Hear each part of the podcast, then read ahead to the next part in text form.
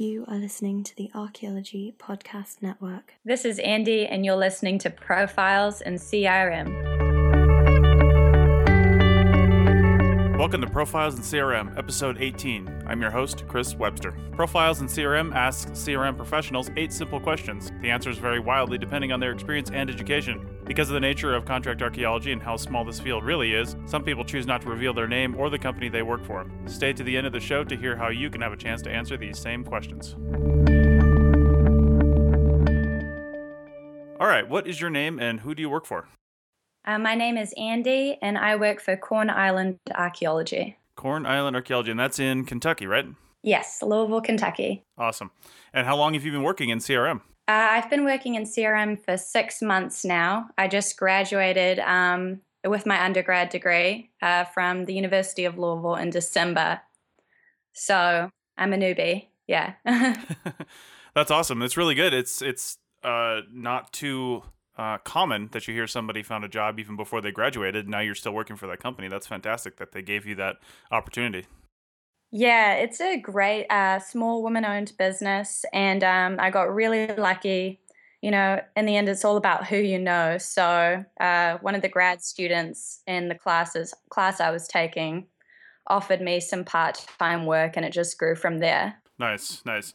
Well, I think I know the answer to this next question, but I'll ask it anyway. Um, what position do you usually have in CRM, and what is the highest position you've ever held? Right. Well, I usually hold field tech, and um, the highest I've ever had is field tech. right. that is as expected. I would be surprised if your answer was anything else. All right, and so I know working in the Midwest and working in the East Coast, this answer, even though you've only been doing this for six months, mm-hmm. could have um, uh, uh, various answers. But where have you worked?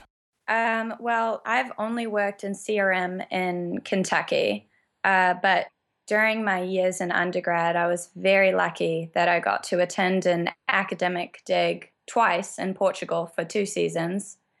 And then um, I also worked with a nonprofit organization, AFAR, on an archaeological dig in Belize. So those were both like non CRM work jobs, but they really got me ahead in um, my experience. So that's and you know another reason why I've been having some pretty solid work for six months.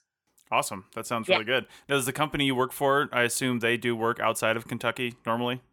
Um, they do, but uh, we usually try to bid on contracts only in Kentucky so that they can just keep us all local. Um, yeah, but uh, I'm looking forward to being able to travel, although I might regret that when I travel. right, that's got its own uh, ups and downs for sure. Yeah. Um, uh, all right, so what is the best thing that's happened to you that's related to being an archaeologist? Um, ooh, uh, related to being an archaeologist. Um, well, I met my partner, who I'm with right now, uh, through archaeology on my very first dig. So, uh, you know, he might kick me if I don't say that. But um, no, having all these amazing experiences, really, um, I get to do what I love. And uh, honestly, through undergrad, I the first two years I was taking archaeology, I thought I'd be, you know, working at Walmart after this. But um, mm-hmm. I've been able to travel the world and um, learn a ton. So I right now just being an archaeologist is the best thing that's happened to me. Nice. Well, I hope you can keep it up because that's where I mean a lot of people get into this and then they get burned out for one reason or another. So it's hopefully you can you can keep it going through the good times and the bad because oh, there yeah. there will be those yeah in CRM there's always going to be those times where you just get frustrated but you got to push through it and find something else. Yeah, I can tell I've I've really lucked out on my experiences so far. Right, right. So in your uh, short mm-hmm. span so far, um, what is the biggest thing that you would change that would make being a CRM archaeologist better from what you've seen already? Um, I think uh, I don't know if this is reaching too far, but uh, I guess I would really just challenge um, leaders of companies or just you know crew chiefs or anything anything like that, uh, just to be honest with themselves and trying to challenge uh, their everyday leadership and communication skills, because I I feel like not just from my experiences, but from other people's that I've talked to and heard that um, it's just kind of lacking the public outreach, the communication, uh, the leadership towards you know people like me. How I really you know I don't know what I'm doing, so if I'm doing something wrong, you got to tell me. Otherwise, I'm just going to keep doing it wrong. And um, not only CRM professionals, but also academia, I think that really needs to be pushed to professors. And um, I know that they only really get a credit or acknowledged when you know they win big grants. But I think it's really starting to take off. That public outreach is definitely something that we all need to be doing as anthropologists. So I would love to see that, and I think it would make um, everyone's jobs easier, but definitely field technicians all around jobs much easier if we just got you know some more communication and some really great leaders in the field.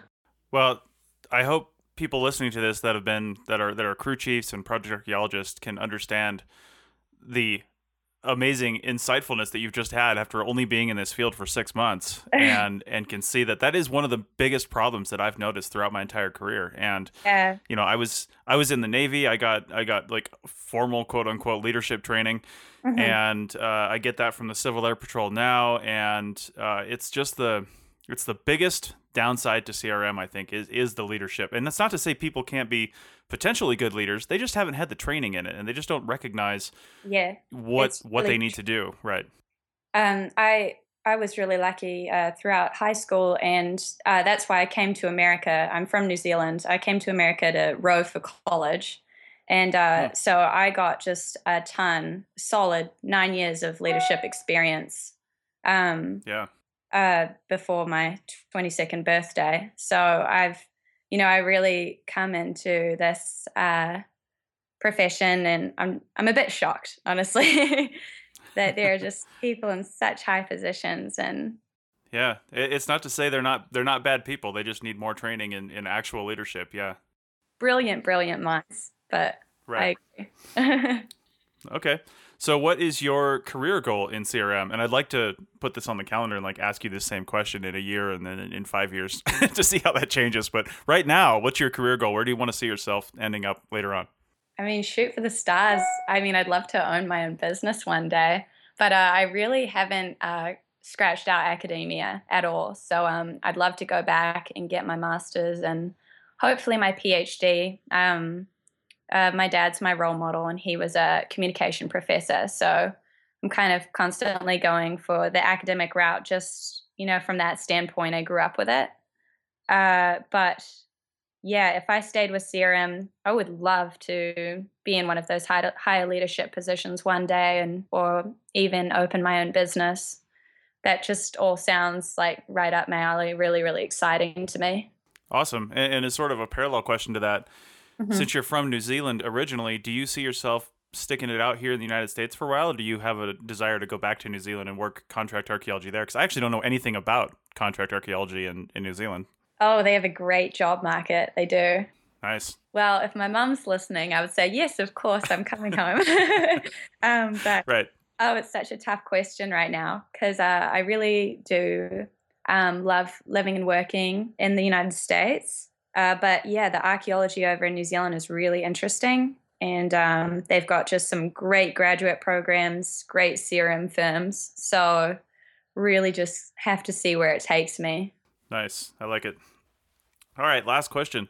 So, since you're a, a recent graduate and you've got a little bit of experience now, if you could give an undergrad thinking about CRM, they haven't quite made their decision yet, uh, one piece of advice, what would it be?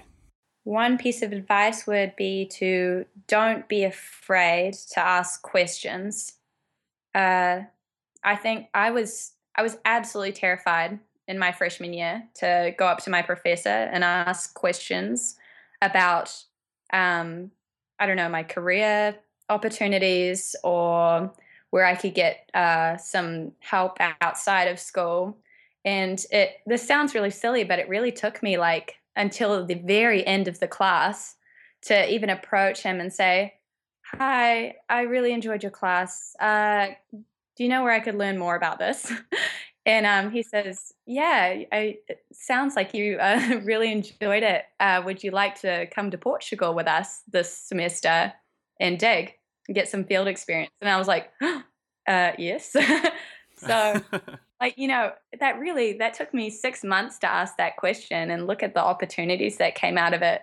And so from then on I kind of just had to tell myself, you know, you can't be scared to approach these people. They you know, they're probably just going to be flattered that you enjoy their work and you're not going to be an annoying undergraduate by asking them a ton of questions. And even if you are, you know, the worst that they can say is, "All right, I've got nothing for you." but um so yeah, I just kind of went out and uh every person I met, I just, you know, asked their advice on going into CRM, going straight into a graduate degree, uh, pretty much any question that I could ever think of, I'd ask it and then write it down. And so that's just gotten me so much good information. And um, it's really, yeah, it's really just where I am right now is because of just going out and asking questions.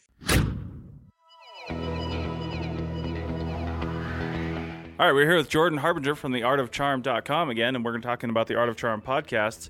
And over the last month, we've had some people write in and comment about the Art of Charm, and they want to know a little more about it. So, Jordan, can you tell us a little more about what they can find on your podcasts? Yeah, absolutely. I know that the term sort of like networking and relationship development is all vague and everything. So, basically, we focus on a lot of things, very broad topics. Our toolkits are focused on things like body language, eye contact, vocal tonality, business networking, negotiation, relationship management, etc. But we also branch into other topics like I had a guy on the show named Brad Solis, a guest, and he talked about millennials and how they can relate to their bosses better, uh, their boomer bosses, and how boomer bosses can relate to the new millennials better. Because as you can see in workplaces, those are guys are butting heads, and it's kids are so dumb these days, and it's old people don't get it. And it's just like if we can bridge that gap, we can be more productive. So we gave a lot of practical exercises and steps to use that.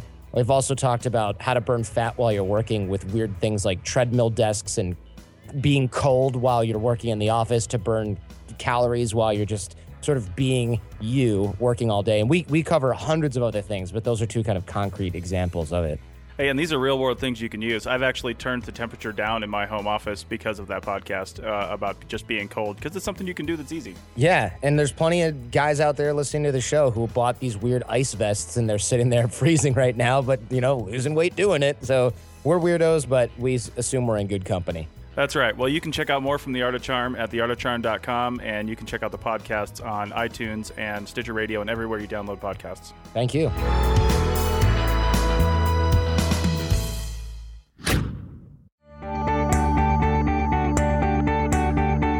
Show notes for this and all episodes can be found on the Archaeology Podcast Network website at www.archaeologypodcastnetwork.com forward slash profiles.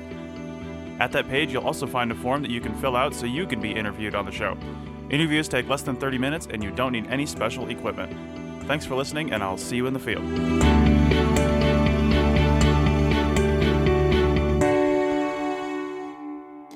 This has been a presentation of the Archaeology Podcast Network. Visit us on the web for show notes and other podcasts at www.archaeologypodcastnetwork.com. Contact us at chris at archaeologypodcastnetwork.com.